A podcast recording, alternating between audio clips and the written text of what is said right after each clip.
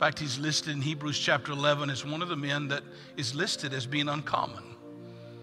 We think about him as displaying like Hercules kind of force, maybe being a bodybuilder. But the truth of the matter is, there's nothing in the Bible that makes us believe that Samson looked different than anybody else. There was nothing about him that had big muscles. He didn't have a six pack necessarily, he didn't have big guns, but he had strength. And I want to take you to that narrative and let's talk about it for just a few minutes. The Bible says in Judges chapter 16, verse number 4 through 6, it said, Sometimes later, it's talking about Samson, he fell in love with a woman in the valley of Sorek, whose name was Delilah. The rulers of the Philistines went to her and said, See if you can lure him into showing, watch this, into showing you the secret of his great strength. How we can then overpower him, we can tie him up and we can subdue him. And each one of us will give you 1,100 shekels of silver. So Delilah said to Samson, Watch this word, watch this. Tell me the secret of your great strength. Can I, can I ask you the question today? What is the secret of your great strength? See, when, when Admiral McRaven was talking, the Navy was testing those men, young men and young women, to find out what kind of strength they had physically, emotionally, mentally. But guess what? We're in a battle today that's not bullets and bombs. We're in a battle today that's for the family you live in, the marriage you have, the kids you raise, the business you lead. And your business may not be coming under an attack with bullets and bombs and all kinds of weaponry, but you have an adversary who has targeted you, and he targets you with such things as anxiety, pressure, frustration, anger, overwhelmingness. And he's trying to test and see is there any kinks in your armor? Because what he's looking for, watch this, you look like everybody else. You don't, you don't necessarily demonstrate the fact that you got big guns or six packs or you're some kind of unusual person. You look like the guy at the desk sitting next to you, or you look like everybody else standing in the grocery store. But why aren't you falling apart? Why aren't you throwing in your hands and ringing the bell? What's the secret of your great strength? It's interesting, he was in the valley of Sorek. Sorek. The word Sorek means fertile or a fruitful place. It was a kind of tree that grew in the, in the uh, plains in Israel. And it bore fruit that was like berries. So, literally, watch this Samson is in a place of great potential. He has the potential to be fruitful, to be productive, to be successful, to see life become everything he dreamed for it to be. But in his valley of Sorek, he was in relationship with a woman named Delilah. Now, I want to say something about Delilah because Delilah's sometimes gotten a bad rap. There's nothing in the Bible that ever says that Delilah went to him to say, I want sexual favors. There's nothing in the Bible to ever indicate that he was looking for romance even though he fell in love with her. There's nothing about their physical attraction here. What we do know is that the name Delilah means this it means to diminish, to lessen, to reduce, to impoverish. I wonder how many people listening to my voice today can recognize I'm in a place of incredible potential but I'm in relationship with some stuff that keeps diminishing my life. It keeps robbing me of who I really am supposed to be. Maybe, maybe I really do have the potential to own my own business. Maybe I really can finish college and be the first one in my family to ever get a degree. Maybe I really can be the first high school senior to graduate without having given my virginity away and given my integrity away but I'm in relationship with somebody or something that keeps trying to take me in my place of potential and diminish me, impoverish me. And the reason she wanted to do it was she knew he had strength that she didn't know where it came from. So she kept asking him, Tell me the source of your strength. Maybe today, part of what's trying to diminish you is somebody you trusted betrayed you. Maybe it wasn't a girlfriend or boyfriend. Maybe it was just somebody that abandoned you. You thought they was going to be there and they're not there. Could it be that maybe all of us face this at some times or another? Maybe I was just goofing off and letting my hair down. And I was just trying to enjoy the day, and somebody took advantage of it and used it to diminish my reputation with other people. Because the key today for all of us in this room is where's the source of my strength? See, what happens when a what happens when a virus comes that I can't control? I don't have anything to do with it. But it somehow can sure diminish our lives if we don't know where our strength is. And because of his inordinate relationship with her, she kept searching. I'm trying to get to your strength. Can I tell you what happened this week for some people? Some people this week, they may have cooked more than they've ever cooked, they may have cleaned house more than they've ever cleaned, done yard work, but internally, internally, they felt that pressure to be diminished. I'm not at work. I'm not sure what the future holds. I'm in this house with kids I'm not used to being in my house with all day long. I'm in my house with my husband or wife I'm not used to being with all day long. And life has a way of trying to diminish you, but you have a secret source of strength. That's what's so powerful today. The Bible says this. Watch this. There's two things that come out when she says, Tell me the secret to your great strength. There's two things that's obvious in that. Number one, number one is Samson knew where his source of strength was. He wasn't guessing. He knew where it was. And number two, it was obvious that she didn't know where it was. Can I tell you something? You can work with people who can see your strength but not know where it comes from. You can hang out with friends who can see your strength but have no clue where it comes from. So they have to ask, How is it? That's why, in this moment, if you're a believer and a follower of Christ, there's never been a greater time for you to live your faith and to live as a witness to the goodness of our God than the moments we're living in. Because what happens is, is people say, I can see your strength, I just don't know where it came from. Tell me where it came from. There, there's another passage that intrigues me because the prophet Isaiah writes to a whole group of people who were actually under the assault of a nation called Assyria. In other words, they were in very, very difficult times. And several things are very common to ours today. They were locked down, they were in fear, they didn't know what the future holds, they looked like they were going to be invaded. And here's what Isaiah writes to them in Isaiah chapter 28, verse number 5 and 6. I, I want you to hear this because this passage this week just came alive in me. Here's what Isaiah said to them In that day, somebody say that day. In that day, the Lord Almighty will be a glorious crown and a beautiful wreath for the remnant of his people.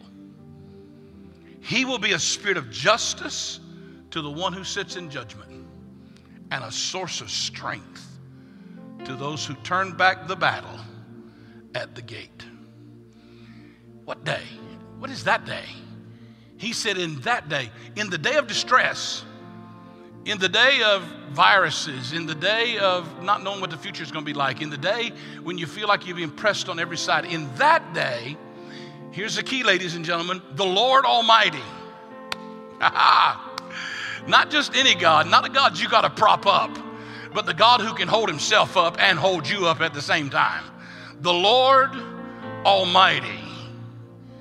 Here's what it says He's going to do two things. He says, I'll be a crown of glory and I'll be a, a wreath, a beautiful wreath for the remnant of my people. What does that mean? The crown of glory and the remnant, the, the beautiful wreath, was what was given to conquerors when they would return back home after conquering territory. They, they were winners, they had won the battle, they had overcome. They would come and the, the conquering general, they would put a wreath on his head or a crown on his head, and he would lead the parade of victory as they march through the streets. And here's what God's saying to you and I today. When you're at your most overwhelmed point and when you feel like you can't take it anymore and you want to ring the bell, you need to recognize that I, God, will stand up on the inside of you and I will cause you to live as an overcomer. I'm going to put a crown of a winner on your head and I'm going to give you the wreath of somebody who came through the fire and didn't smell like smoke because I'm going to be almighty in the midst of your life. He said, I'll give you a, a glorious crown and a beautiful wreath. Here's the key word to the remnant of my people. He was talking about Judah, but can I say this to you today? God's always going to have a remnant. You say, Bishop, what are you talking about? I don't, I don't know that word remnant. What does that mean? Here, here's, what I, here's what it means to you and I. After everything you thought you lost, there's always still something left. you, you saw everybody walked away, but you not see who's still who's left. There's something left. God always leaves something. Hallelujah. There's always a remnant. No matter how dark the day, there's always a little bit of light. In every office, in every city, in every generation, God always has a remnant. There's always a little bit of oil left in the house when you're starving to death. There's always a little boy somewhere with a lunch when everybody else has run out of food. There is always going to be a remnant. Gideon, if thousands have left, there'll still be 300 left because I'll always have a remnant. And I came to tell somebody today, He's going to bless what you have left and cause it to be enough to make you a winner. Whew, I feel victorious today. So that you know what that means? You say, Bishop, what does that mean to me? What does that mean to me? That means stop weeping over what you don't have. Stop weeping over the fact that the stock market dropped 9,000 points. What you got left? I, I dare somebody that's watching me right now, you need to shout over the friends you got left. Not the ones who, who betrayed you. I'm talking shout about the ones you got left. Don't, don't, don't cry over what you don't have. Shout over the strength you got left. If you got up this morning and turned on your device so you could watch me, you had something left. If you didn't have anything left, you would have you would have left your device off and went on about your day and thought it was hopeless. But somebody is listening to my voice today. And God is about to bless the remnant.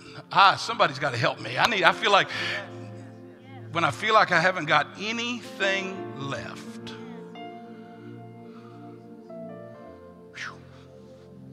When you don't think you got any time left, there's still a little bit of time. God's going to bless what time you got left. Somebody, you need to hear that. He's talking to you right now. You think time's up, but the Holy Spirit sent me today to tell you I'm going to bless what you have left because Almighty God's going to show up in your life. He said, and here's what I'll be I'll be a spirit of justice to them who sit in judgment, and I'll be a source of strength to them who turn back the battle at the gate. Let me explain that real quickly. I, when I studied this, actually, I thought those were two different things. I thought he'll be a spirit of justice to those who sit in judgment, and he'll be a source of strength to those who turn back the battle. But I found out they weren't two different things. He was talking about two attributes of the same thing. Because the spirit of justice that sits in judgment, he literally says this when you come to a place in your life when you have to discern what's right or wrong, I'm going to give you the discerning of the Lord when you're in those moments Because, see, really, God doesn't live in right and wrong, God lives in life and death. And He says, so when you're put in a place where you have to judge between life and death, I'm going to give you the spirit of justice. I'm going to give you a sense of discerning so that you'll know what to do. Because listen to me, the spirit of justice speaks to the standards by which we live. Speaks to the standards by which we live. When, when Joel's an engineer, when, when, when you draw lines, when you build things, you got to have something that is a standard. That's when the old guys used to use a plumb line. They'd hang a plumb line and then they'd draw the walls out from there. Because here's what happens when you got something that's unchangeable, you can build anything around it. But if whatever you're trying to build from is constantly changing, you don't get anything built. And here's what happens watch this. The spirit of justice deals with the standards of our life, and the spirit of strength deals with how we stand up in the middle of our battles and have strength to overcome. So here's what he's saying to them He's saying, if you will let me be the source of your standards, then I can be the source of your strength. How can you expect God to be the source of your strength if you let something else be the source of your standards? You can't let culture be the source of your standards and then believe God's going to be the source of your strength. You can't let your friends determine how you discern between life and death, and then constantly believe that God will strengthen you in the day of battle. So he's saying this you want to be an overcomer? You want to wear the wreath? You want to wear the crown? You, you want me to bring you out of this? Then recognize that Almighty God needs to be the source of my standards and the source of my strength. You know what? I, I, I, ran into a guy it wasn't long ago, and he said to me, he said, Bishop, I sort of, I sort of just set my own standards. I, I live by, I live, you know, it's sort of like the song that, that some very famous people sang throughout their life. I did it my way. And I looked at him, I'll never forget what I said. I said, You know what? I, I, I, I congratulate you because I'm not that strong. I don't trust myself enough to do that. I need a God who's bigger than I am. I need a God who's wiser than I am. I need a God who's been around longer than I've been around. I need a God who's seen this before I ever saw it. I need a God who can see around the corners I can't see around. I can't make decisions for what I don't know, but I need an all seeing God who sees tomorrow before I'm ever in it and can help me make decisions today that will affect my tomorrow. I want Him to be the standard of my life. If He's the source of my discerning, then He can be the source of my strength. Whew. I refuse to be standardized by the culture I live in. I refuse to let the world standardize the church. They want to, they want to standardize, they want to reduce us to the lowest common denominator and make us a political subgroup they want to denominationalize us and make us say this is the only thing you can believe because this is what your denomination believes. Can I tell you something? None of that. No political affiliation, no denomination, no clique I hang out in is going to be the source of my discernment. I'm going to discern how to make judgments about my life from the one who sees it all. And I can trust him. Listen to me closely, I'm almost finished. Somebody said, Well, you think you're better than us, don't you? No, no, I really don't. I don't think I'm better than my neighbors. I don't think I'm better than anybody in Oklahoma City. But I do believe I'm different. Because God gave me an opportunity to be uncommon. I don't have to be fearful. I don't have to be ringing the bell to get out of here. Because I know even what the Admiral said, even in the chilly waters of a night swim, I know where my strength comes from. So I want to say today to every family listen to me, raise your standards. I want to talk to some daddies, raise your standards. Do you know what it says? I, I'm almost finished. You got to hear this though. He said, He's the source of strength to those who turn back the battle in the gates.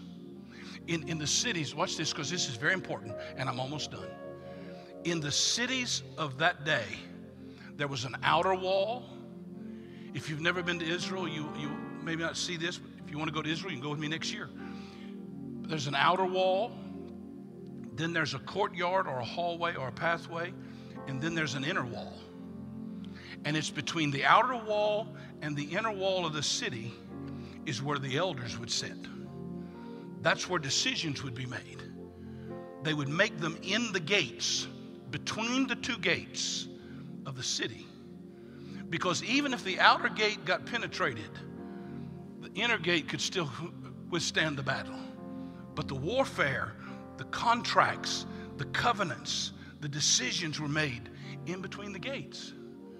And here's what Isaiah is saying He's saying God wants to give you enough wisdom so that you don't have to let fear get all the way in your house.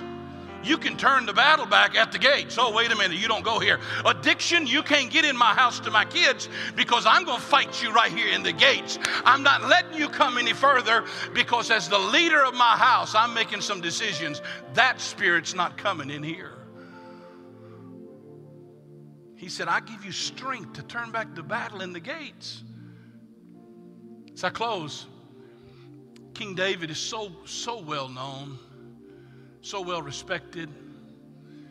We, we, we really mostly talk about his life from 1 Samuel when he's killing Goliath and writing Psalms and worshiping, being made a king.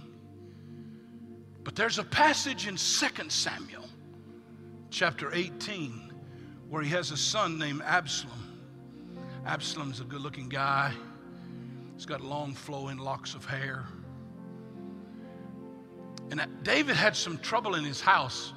His, his son actually raped his, step, his, his daughter, his half sister. It was David's daughter, but his half sister. Ammon raped his sister. And David didn't even correct him. It was like David wanted to vacate his seat in the gate. Because, see, there comes a time when life has just got so much going on, you're like, I don't want to take responsibility for that. I'm, it's too much. And so he never dealt with Ammon. So Absalom rose up and killed his brother. And then for four years, he stood in the gate of the city. And every time people would come to ask the king for something, Absalom would stand there and tell them, Well, I'm not the king. If I was the king, I would do something good for you, but the king's got to make that decision. And it was like David was absent. And finally, Absalom was taking the kingdom from him. His own son was taking the kingdom from him. And as he was riding out of the city one day in, in the midst of a battle. The Bible says he rode and he was running under a tree and his horse going up and down and his hair caught in the limbs of a tree and his hair snatched him up out of his saddle and he's hanging in the tree by his hair. The thing that made him notable also made him vulnerable. His good looks that gave him notoriety also gave him vulnerability. His hair hung him. And when he was hanging in the tree, Joab, David's commander, rode by, and the Bible says he's thrust him through multiple times with a sword. And he came back to tell David that Absalom was dead. And when news reached David that Absalom was dead, David started weeping. He becomes to, begins to weep uncontrollably. He's like, I can't stand it. And the reason he was weeping is not so much just for his son, he was weeping over the fact that he felt guilty because he had let Absalom get to that point. Absalom needed correcting, but David wouldn't take his place in correcting. He wouldn't deal with the thing that was diminishing him. The Bible says in 2 Samuel 19 that Joab walks into the king's chamber and says to him, Today you've humiliated your men. You've humiliated the whole army. Because you weep over a man who hated you and you ignore the very people who are for you. And he said, King, I'm going to tell you this. If you don't get back in the gates by this time at midnight, you won't have any army left. Your strength will be gone if you don't get back in the gate. And the Bible says that David got up from his weeping chair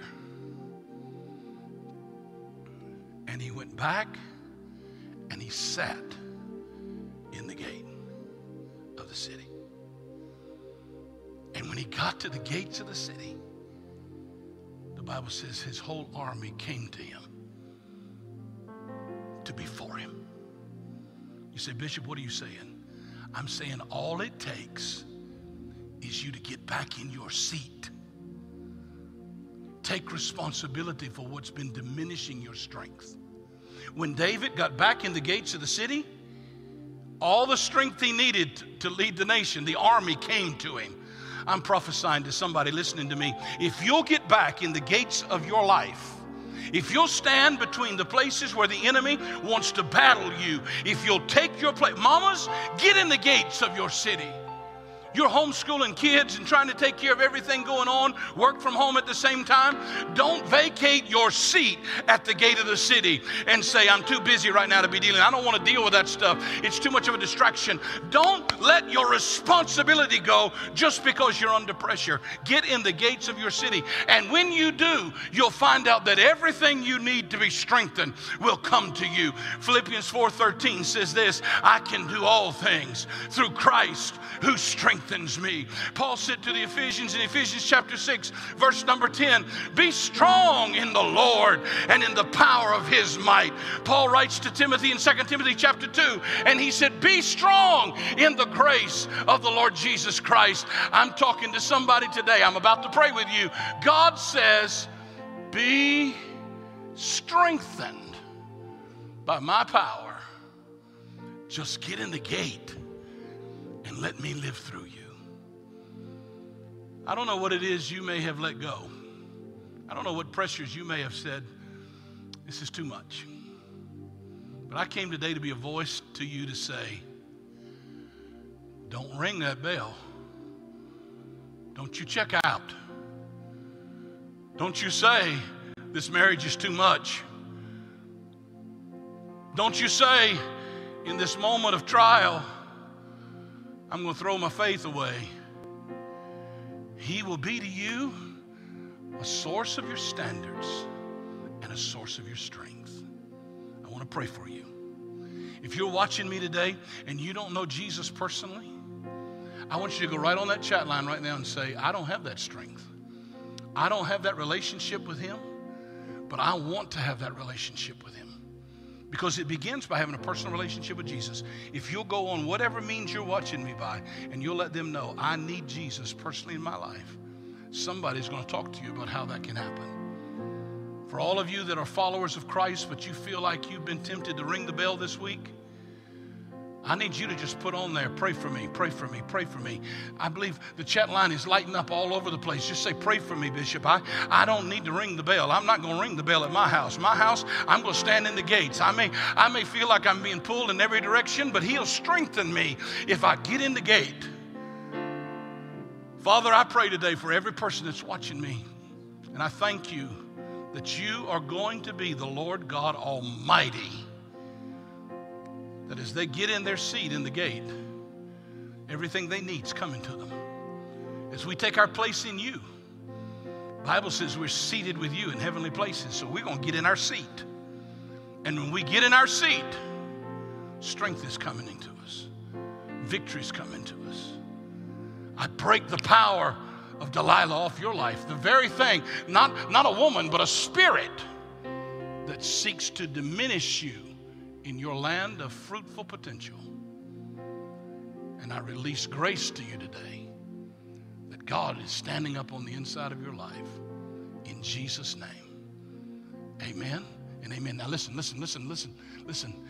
If you have never been a part of anything here, I want to I want to respond to you this week. If you'll send me an email address somewhere, put on there. Here's the way you can you can get in touch with me. Go into a private chat. Go to our website at thegatechurch.tv. Send me an email. Say I prayed with Bishop. I'll respond to you with words that'll encourage you.